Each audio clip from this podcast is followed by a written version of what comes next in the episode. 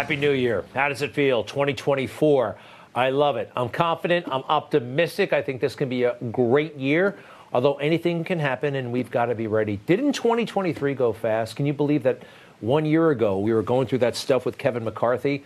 Would he be the speaker? Remember, Matt Gaetz was giving him a hard time, and uh, he ultimately became the speaker. That did not work out very well. Uh, but things are going to start happening very, very quickly. Uh, Iowa, the Iowa caucuses, that's two weeks from tonight, just two weeks from tonight. New Hampshire is after that. I think it's three weeks. Yeah, three weeks from tonight. The next big one after that is South Carolina, the South Carolina primary. And then the next biggie, well, it's a mega biggie, Super Tuesday. All those states. Donald Trump, of course, is uh, in a solid, commanding position, more than commanding, overwhelming his competition. Don't forget, Joe Biden is facing some competition. That could get a little messy for him. All right, now this. Wokeism makes you lose, ruins your mind, and ruins you as a person. You become warped, you become demented. Totally. He totally called it. You become warped, you become demented, you try to justify anti Semitism on your campus, and some people even make a totally unqualified person the president of Harvard University. Dr. Gay at Harvard does calling for the genocide of Jews violate Harvard's rules of bullying and harassment? Yes or no? It can be, depending on the context. It was kind of a miracle that she wasn't fired the very next day, like her friend at the University of Pennsylvania, who gave the same answer about hate speech and was fired immediately. Meanwhile, Claudine Gay, the president of Harvard, she held on, and it was believed she was going to survive it because, quite frankly, being anti-Semitism, anti-Semitic, well, that's kind of a thing on campus. Uh, that's no problem. But turned out she was a copycat. Big time plagiarist. And this is like, she was copying everything. Take a look. Even the easy part. This is the dedication, dedicates the paper to some guy named Gary the methodologist, the importance of getting the data right and following where they lead without fear or favor. Thank you, Gary. Well, she got that apparently from this person who wrote the exact same thing about the importance of getting data right and of following where they lead without fear or favor. Um, and the easy part, she was copying in addition to the hard part. This is what happens when you go woke, right? Nobody cares anymore in the real world what you look like, what your gender is. But in the woke, weirdo world of academia, corporate America, and beyond, it's a thing.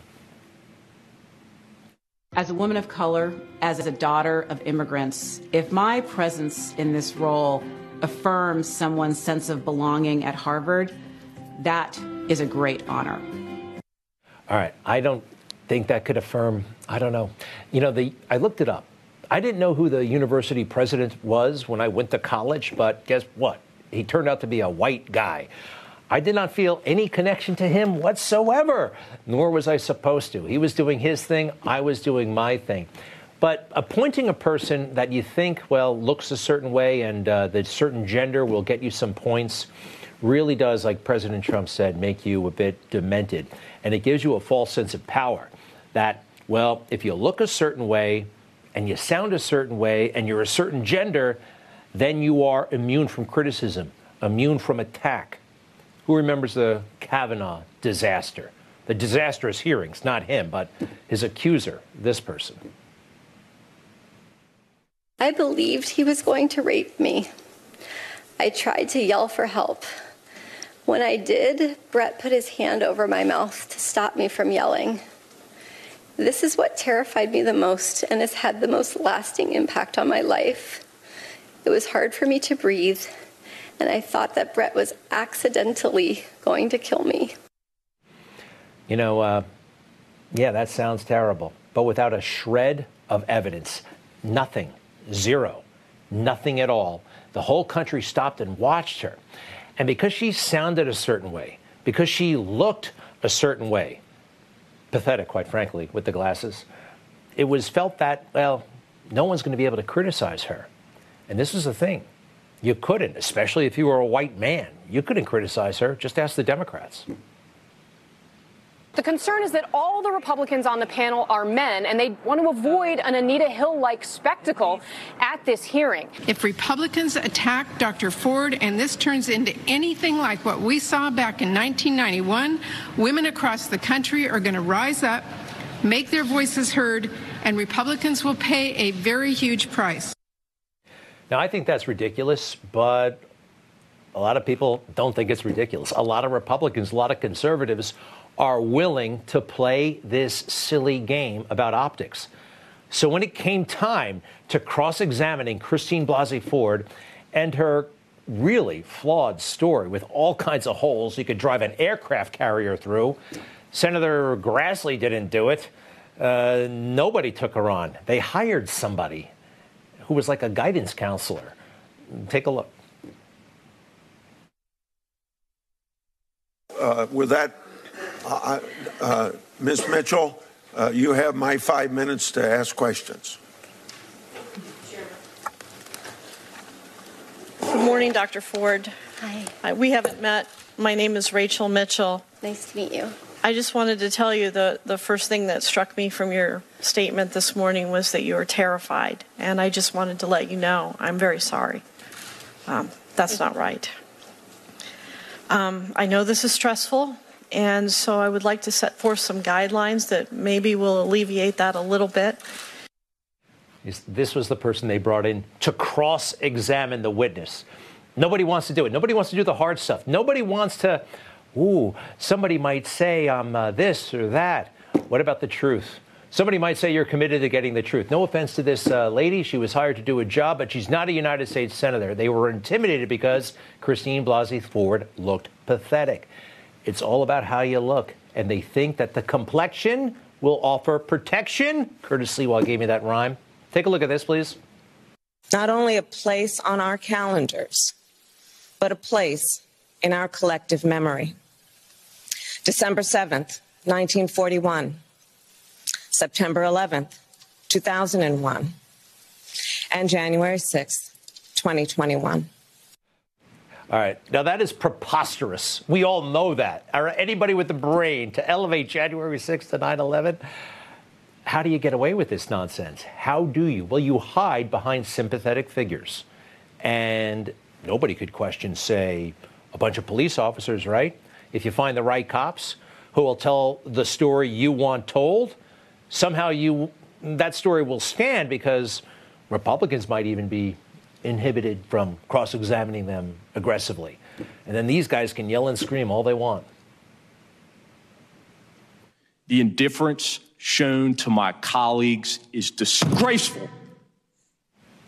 I would have said this to Michael Fanone. I have no problem going through your stuff and finding this. Right now, one of those parties has a cancer and we got to cut it out. Do you think this guy's a neutral witness? He's got an axe to grind against half the country. Want to cut it out? This is the place. Anyway, you can't say anything because he's a good old boy cop. It doesn't matter. It doesn't matter what uniform they wear. It doesn't matter. It matters the evidence they provide, but not anymore. Not in this crazy woke world we live in. Take the, uh, let's say on January 6th, the women of January 6th. Remember these? Probably not, but uh, you'll be reminded of them on Saturday. That's the third anniversary of January 6th. So these women saw nothing, knew nothing, but when they testified, they looked awfully good doing it. Very attractive, some might say. And the media, weirdly at times, focused on their youth and their gender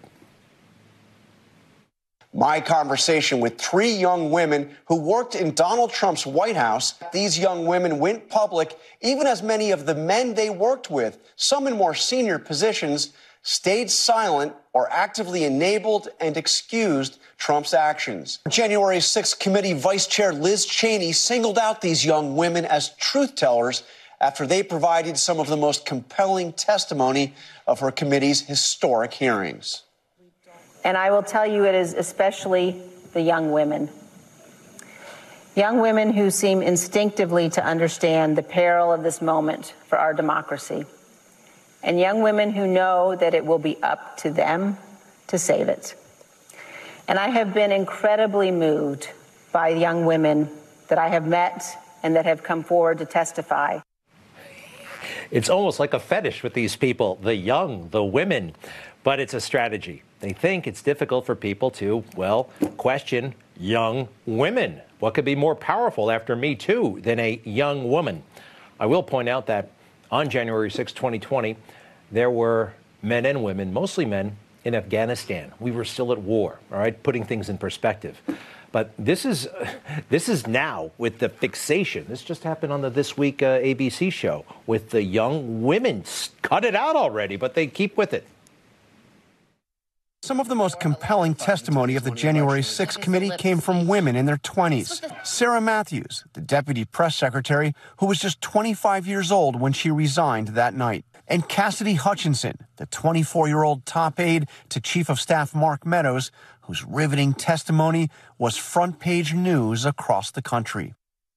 You see, um, but even by their own definition, they actually didn't see anything. Um, let's, uh, let's see what they have to say.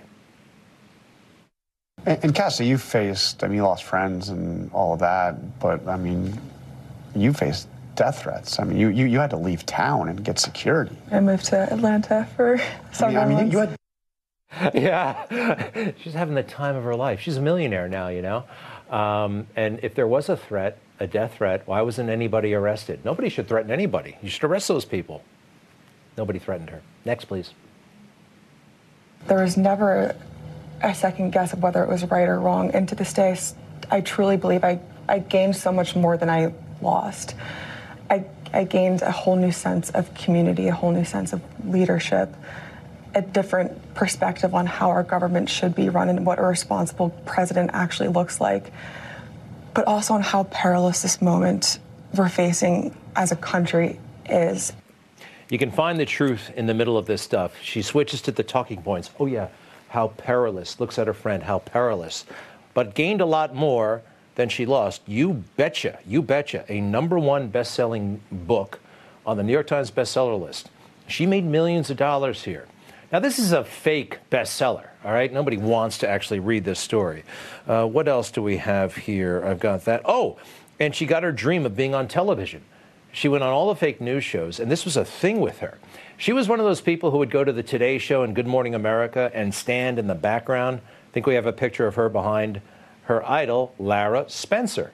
there she is when Lara was doing the news or whatever. There she is. And, and uh, I, she tweeted about this. I love waking up watching GMA. It is her dream. Where's the one that says it's her dream? It's her. You're such a great influence for younger generations to. I aspire to your career path. Actually obsessed with Lara Spencer. That kind of thing. You know, why work? Why actually try something that you may fail at and get good at? Like, just take a shortcut. Just spill the beans, even if you don't have any beans. And all right, let's do a few more. From there, they were, uh, you know, you were able to meet in the basement of the Capitol and with, provide- with, with Liz Cheney. yeah. So in that little, she had a little basement office. Yeah, she- no windows, down an unmarked corridor. I, it was all literally very wires coming from the secretive. ceiling. Literally, it was all very secretive too. See, bottom, th- th- they're still just silly 20 somethings. They're just kind of silly. Um, you, you get that sense? I certainly do. That's my takeaway. This whole thing is a con job. Next. After I resigned from um, the Trump administration, I ended up going back to Capitol Hill and was working on Capitol Hill for a Republican there and kind of had resumed a seemingly normal life. And um, it wasn't until Alyssa reached out and said, the January 6th committee is interested in talking with you. Resigned from the Trump administration. Makes it sound like she was Secretary of State. She was a staffer, worked in some office, wasn't even there on January 6th. Watched it on television. Next. I honestly thought that that was going to be the end of it. I thought that, mm, you know what, I don't have anything that's super compelling. I didn't talk to the president on that day. So I thought, I'm going to cooperate, of course, because I'm sympathetic to the cause, but this will probably be the end of it, and I'll point her in the right direction. And during that conversation, I said, you know who you really need to talk to next is Cassidy Hutchinson. Cassidy Hutchinson, you got to talk to her. She didn't see the president on January 6th either. Never talked to him. This is so bad, so phony, such a scam. And we're going to expose them all eventually. I'll be right back with more of this. Oh, and John Fetterman, his, uh, well, he had a real moment this weekend. Be right back.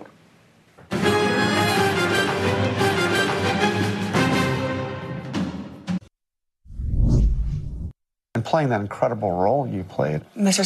Cipollone said something to the effect of, please make sure we don't go up to the Capitol, Cassidy. Keep in touch with me. We're going to get charged with every crime imaginable if we make that movement happen. It was the emotional, dramatic highlight of that entire committee. I appreciate you saying that. Sorry, I'm almost done with this. This is um, this is what it's all about: money, fame, attention. It's not about the truth. Next. I think I had told you you should consider talking before it ultimately came together. Yeah. Uh, Alyssa did reach out in early October of 2021. So this was about a month before I was formally subpoenaed. And I was at this really delicate point in my so called journey in all of this where I, I really wanted to come forward. So called journey. What's that all about? What do you actually call it? All right, last one, I promise. But I also had concerns about it. I didn't know if there would be any lasting implications. And ultimately, I told Alyssa that I would talk to Liz Cheney if it meant that I wouldn't be subpoenaed because I, I had been on the Mar-a-Lago payroll for several months and I hadn't found another job yet, so I didn't have a lot of, I, I didn't have money to pay for an attorney. Uh, and then I was subpoenaed a month later. She was on the Mar-a-Lago payroll after this, but didn't have it. Wasn't. It's so strange. There is apparently a financial incentive there. How much does it cost to hire a lawyer for a morning of testimony anyway? This whole thing stinks. And uh, the three of them there on the end was Alyssa Farah Griffin. Is that her name in the blue? So she worked in the Trump administration. Now she works at CNN and The View. Yeah, she's on The View. Why bother, I don't know, doing all the things you have to do to be on The View? Joy Behar, not exactly my favorite show or anything like that. At least she was a comedian for a number of years before she got on the big show. This is what happens when you go woke. This is what happens when you are focused on complexion or gender or beauty. Um, you get somebody like Roxane Gay. All right. She's going to be, I'm sorry, Claudine Gay, the president of Harvard University. Um, yeah, she's going to be great. We don't have to look at her resume because if we do, well, her resume, look, I don't evaluate academic resumes all that often, but apparently, according to those in that world, she did not have the credentials to be the president of Harvard, not even to get these jobs here. Look at a previous president of Harvard University, Larry Summers. This guy was a, uh, a cabinet secretary, uh, head of this bank, that bank. He was like a tenured professor at the age of 25. Um, yeah, that's kind of what it takes a lifetime of excellence, of superb achievement to get these jobs. There's a report, by the way, that she'll continue to make $900,000 a year, um, even as an ex president. She's going to stay at Harvard. She's a tenured professor, and she'll still be making that money. You know, this wokeism, the Democrats will not learn their lesson about DEI from this episode. They should, but they won't. They're muscle memory. They are still kind of addicted to the idea that ethnicity and race and sexuality mean something, and that's why they may turn to Michelle Obama before this year is out to replace Joe Biden on the Democrat ticket. Our friend Joel Gilbert has been on the show many times. He is convinced that will happen. He wrote a book about it. He's got a movie about it, Michelle 2024, and I think there's something to that. All right, so that brings us to 2024. How you feeling about this year? Do you have any resolutions? Around this time of year, I like to point out one of my favorite quotes from Tony Robbins, you know, the self help guru. He said, Most people overestimate what they're going to do in a year, and they underestimate what they can do in a decade. Or two or three or four years, or two or three or four decades, maybe. Uh, I'm no Barack Obama fan at all, but look at what he did. Just an ordinary state senator. Three years later, he'd lose a run for Congress. And by 2007, 2008, 2008, he wins the presidency. Bush, kind of similar. Uh, in 1991, 1990, he was like, what was he? The fourth, he was the front man for the Texas Rangers. who was the the fourth place team at the time, hadn't been elected governor, hadn't been elected anything. Um, Donald Trump, 10 years before he became president, um, 10 plus years, he was really doing well on The Apprentice, but nobody was talking about him as a presidential candidate anymore. Did you guys see this? It's so awful what's happening in America right now. Take a look.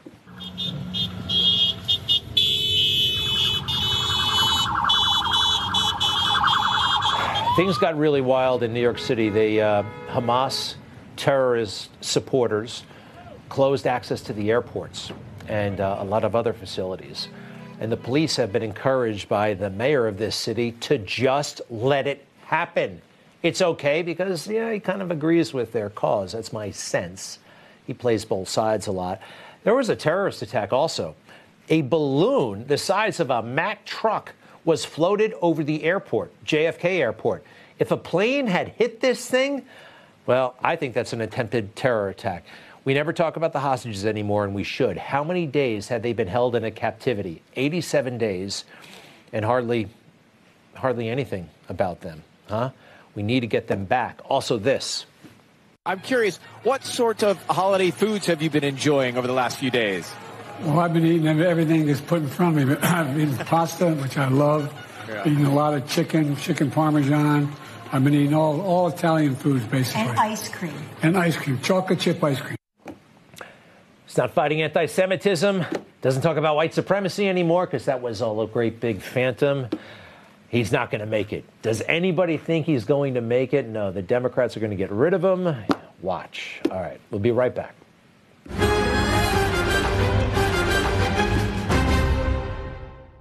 Hey guys, it's Carson. Christmas just passed, but I have a really great gift idea. You can still give yourself. Why don't you give yourself the new streaming service Newsmax Plus? Move over Netflix and Disney Plus and Hulu. Just start Newsmax Plus. I subscribed. I love it. Get Newsmax best shows with Rob Schmitt, Eric Bolling, Greta Van Susteren, Greg Kelly, and more. You also get lots of movies, documentaries, history, comedy. Newsmax Plus just signed up more than 180,000 people. Newsmax Plus lets you watch the Newsmax channel on your phone or home TV app, and Newsmax Plus is the only streamer to give you all the Donald Trump rallies. Fox News censors most of them. So get Newsmax Plus today. It's free to start. Just go to newsmaxplus.com. That's Newsmax, spell the plus.com. Start your free subscription again, newsmaxplus.com. That's newsmaxplus.com. Millions are switching to Newsmax, so try it free today. So, you know, the leadership of Iran wants to eradicate the existence of Israel and maybe even us, the United States. Why did Obama and why does Biden go so easy on them? Why does America send them so much money? What is happening? Uh, you know, they are on the verge of getting a nuclear weapon. And uh, if that happens, well, Israel would be in very serious trouble. But they've got us, Israel does. Uh, more recently, Iran is causing all kinds of trouble in the Red Sea with their uh, war vessels. Ric Grenell joins us, former acting director of national intelligence and very close associate of Donald Trump. There they are in the White House together, and here they are, I think, in the back of a car taking a selfie. well, wait a second. That looks like it might be a helicopter.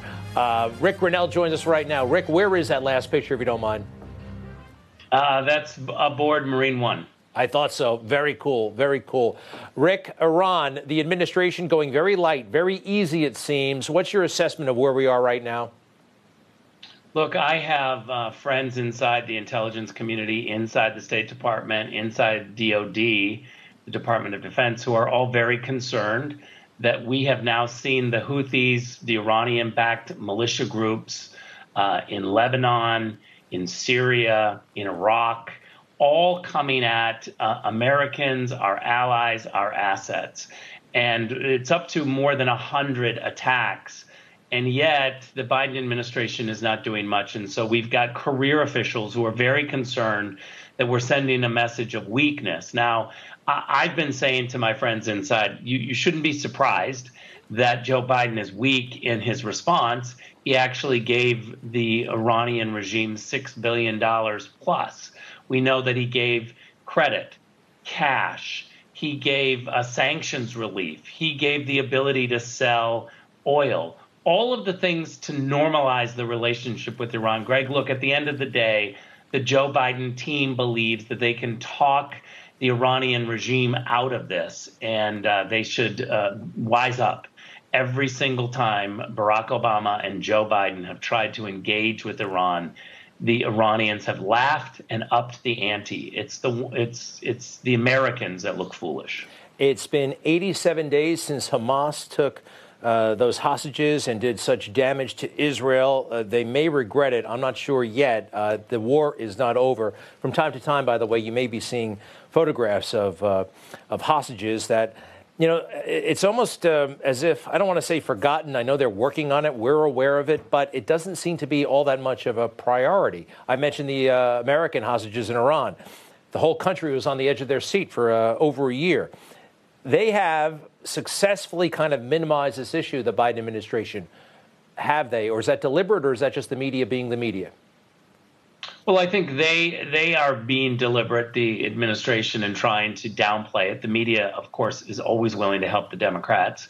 There's no pushback, so there's no shame. I mean, look, we've had the president, we've had the Secretary of State, we've had the head of the CIA, and we've had the Secretary of Defense all go to the region and come home empty handed. They have not been able to form uh, a diplomatic response whatsoever. I don't understand why Antony Blinken doesn't go and park his uh, big, huge jet in Doha and just say to the Qataris, I- am not coming home unless I have the American hostages. And lastly, let me just say today we saw the State Department spokesman critique uh, some Israeli politicians for how they were responding to this issue. I, I think that it's shameful to see the United States State Department trying to critique Israel when Hamas still has their hostages and our hostages. The State Department should shut up, support Israel, and let's concentrate on getting the Americans home. Don't be critiquing the Israelis right now as they're trying to find hostages after 87 days and bring them home. Shame on the State Department for using their bully pulpit to go after Israeli politicians, for heaven's sakes. You know, while you were talking, there was Ariel Bibas, a four-year-old. A four-year-old. Somehow I thought that the, the little toddlers had been released. There's a four-year-old being held hostage. This is uh, a guy named Colin Kahl, a former defense official in the Biden administration. Take a look at this back in 2018 uh, when the previous administration decided to leave the JCPOA. Uh, it would have taken Iran about 12 months uh, to produce one fissile, uh, one, one uh, bomb's worth of fissile material. Uh, now it would take about 12 days. I don't know if that was a slam of the, of the previous administration. Something tells me it was, because that was all the way back in February. but they are very, very close to getting a nuclear weapon it's amazing what the Iranians can do when they get sanctions relief and money from the Biden team. Uh, they sped up this whole process. Remember, they started getting sanctions relief and some of this money earlier in 2023. So they've been working on this now for a year. They they've known that they could dupe the Biden team for three years.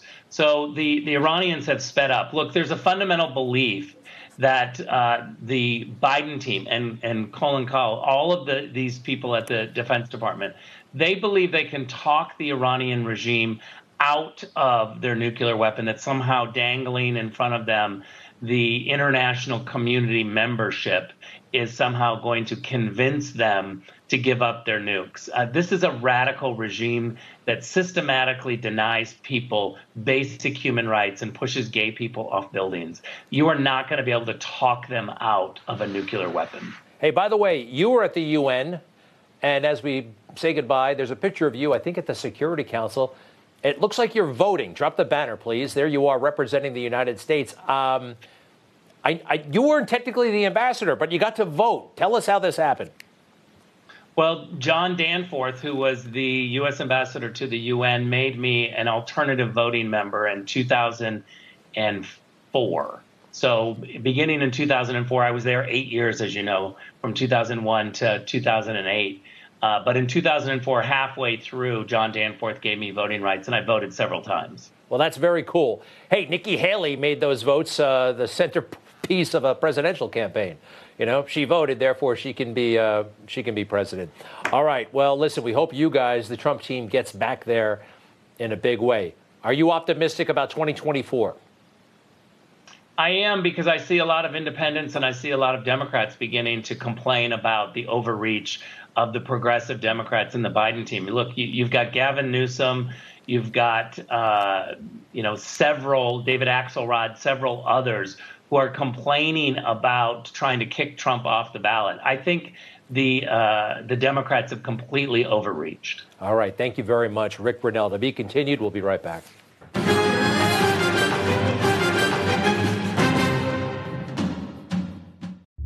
It's our America. We built it. Courage, freedom. Millions go to Newsmax when they need to know. Start today on the free Newsmax app. Newsmax is real news for real people. Well, I got to admit, a little over a month ago, I had never heard of this woman. I had never never seen this woman, but now she's uh, very, very famous, and now she is well, kind of unemployed. Claudine Gay is no longer the president of Harvard. She quit today. Actually, I'm not sure when it takes place officially. Look, this had to happen. At that uh, hearing, she made a total fool out of herself and revealed herself to be, what, an anti Semite sympathizer, or maybe even an anti Semite herself. You remember what happened. Well, the pressure was intense, but then we found out she was a great big copycat, plagiarizing all over the place, even the easy stuff like the dedication in her term paper. Uh, so she had to resign. This is what Al Sharpton said about all of this. Uh, Al Sharpton, oh my goodness. President Gay's resignation is about more than a person or a single incident. This is an attack on every black woman in this country who's put a crack in the glass ceiling. Man, talk about uh, living in your own world there, Al. All right, now what does this mean? I'd we'd actually like to go right to Harvard. Shabbos Kestenbaum is a Harvard University grad student. He's studying theology at the Harvard Divinity School. Sir, welcome to uh, Newsmax. And I saw you earlier on TV. You've been great on this issue. Welcome. How are you, and how's this going over at Harvard? Yeah, well, thank you so much for having me. Um, on the one hand, I was taken aback. I was not anticipating this simply because the Harvard Corporation has dug themselves into this mandate of DEI where they cannot admit any wrongdoing. At the same time, I'm elated. I'm very disappointed, of course, that it had to lead to this. But ultimately, when you have someone who has overseen the loss of a billion dollars in donations, who refused to say more than 17 times under oath in front of Congress that calling for the genocide of Jewish people goes against school policy, someone who's had serious accusations of plagiarism leveled against her, it's obvious that someone like this had to uh, leave. I'm sorry it took this long. I'm sorry it got to this point, but let it be a moment of introspection whereby we can realize that the DEI nonsense, this racial identity over intellectual worth, has got to go.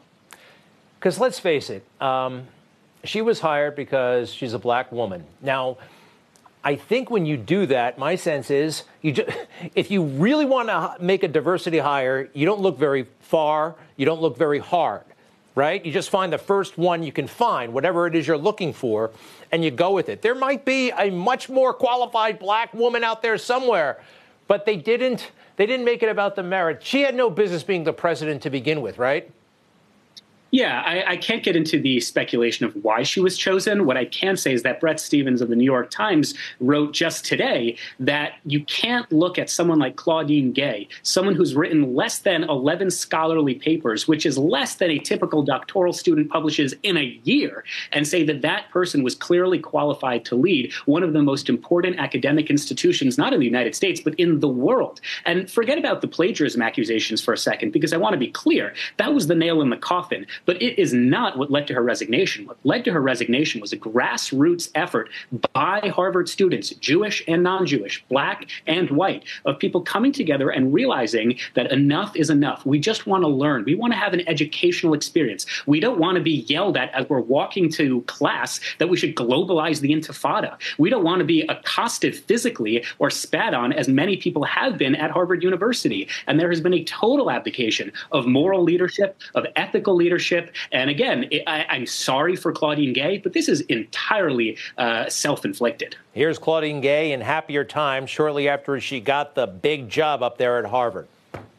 As a woman of color, as a daughter of immigrants, if my presence in this role affirms someone's sense of belonging at Harvard, that is a great honor. Sense of belonging at Harvard. Do you feel like you belong at Harvard lately?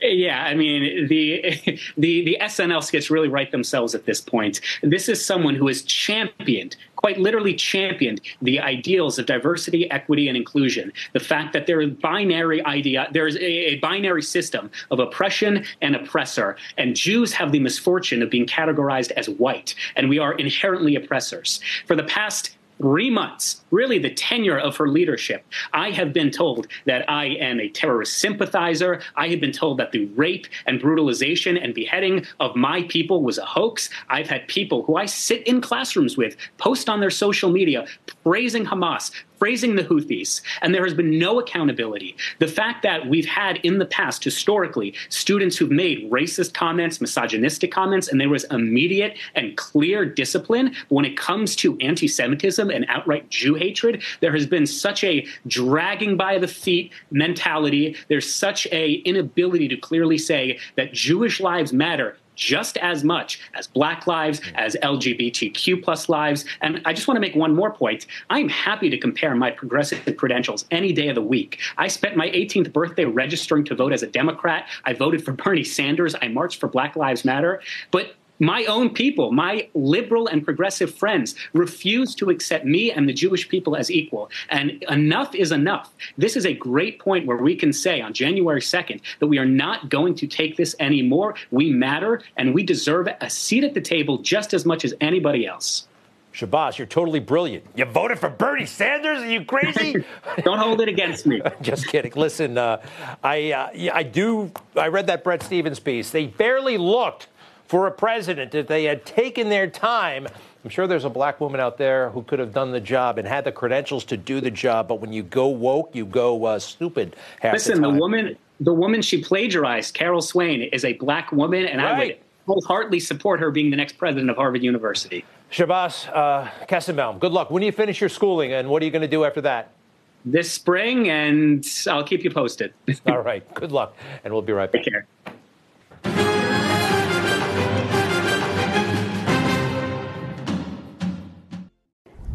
What point did you know you needed real help, that you needed to check yourself into a hospital? Uh, at, at, that point, I was able to keep myself some in check, where it's like I can hold myself together until the election. But that was October 25th, and the election was, I think, November 8th. So I was able to kind of keep myself enough to keep my uh, together. And then after the election, that's when things actually accelerated and got worse. And at that point, I wasn't able to leave bed. I'm sorry that John Fetterman was down in the dumps, depression severe. It's a real thing, but why not be honest with the people back then? He wanted to keep it under wraps until the election. That's not fair. He's getting all kinds of points for being completely honest. He wasn't honest. He wasn't. This is wrong. Um, next, please. This is John Fetterman on Meet the Press, the senator from Pennsylvania now at a certain point, the medical team came to you and said you were in remission. What was oh, that wow. moment like? It's amazing you use that exact word. Yes, absolutely. You know, the, the, the lead doctor sat down and I was thinking, okay, what's this? Um, and uh, he's like, we've concluded your depression is in remission. I've never heard that about depression. I've heard it about cancer. They don't explain what does that mean. They don't even explain like what was it? Why was he so down? They just ask him, what was it like when they told you, or what, what was it like when you checked in? But not why were you so down in the dumps to begin with? I know there's chemistry involved and all that kind of stuff, but people want to know, all right? What was really, and they didn't ask any of that stuff. Very strange. Watch this interviewer, the same one who said Trump couldn't talk about the laptop at the debate. Remember her? You also took the chance to speak publicly about it. Mm-hmm. How worried were you about sharing, about being honest about what you were really going through? Were you scared? Yeah, I was uh, you know, desolate. Can you talk about what it was like those first few days of being in treatment. All right, it's lame. It's lame. Most people can't go to the hospital and kick back for a couple of weeks, months even, and still get paid. Whatever. Um, they had a whole show, Meet the Press, dedicated to uh, mental health. And that's actually a pretty good thing. But there was something about it that really bothered me. Here's some highlights. This morning, in a special broadcast on the nation's mental health crisis, we will have a conversation about all of it. How do we talk about mental health? Let's start by talking about the youth mental health crisis. The Surgeon General, as you know, has called it the defining public health issue All of right. our time. Here's, Medical here's my issue. They're, official after official, they're talking about this, and it's good, right? Talking about mental health. You know what they never talk about? Faith, the Bible. That's it doesn't come up. Thanks, guys. Um, I've spent money on a psychiatrist before. It doesn't. I mean, faith is so much better. This culture of ours is really crazy. Donald Trump holds a Bible in front of a church. Do you remember how outraged everybody was about this? What could be wrong with this image? And here we are in 2023. Was it last year, 2023, when they had that big, I don't know what it was, LGBT queer gathering at the White House? This was beautiful and right, but a president holding a Bible in front of a church? The Bible, the Bible. New Year's resolution. Mine a couple of years ago was to start reading the Bible. It was the greatest thing I ever did. I highly encourage it, and I'll be right back.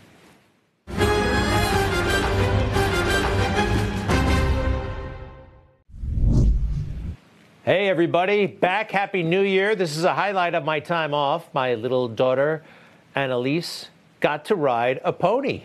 it was so great. Uh, oh, I don't know if she's going to be a lifetime equestrian, but uh, lots of fun. Hope you had a fantastic break. And uh, let's do this, all right? 2024. We'll see you tomorrow.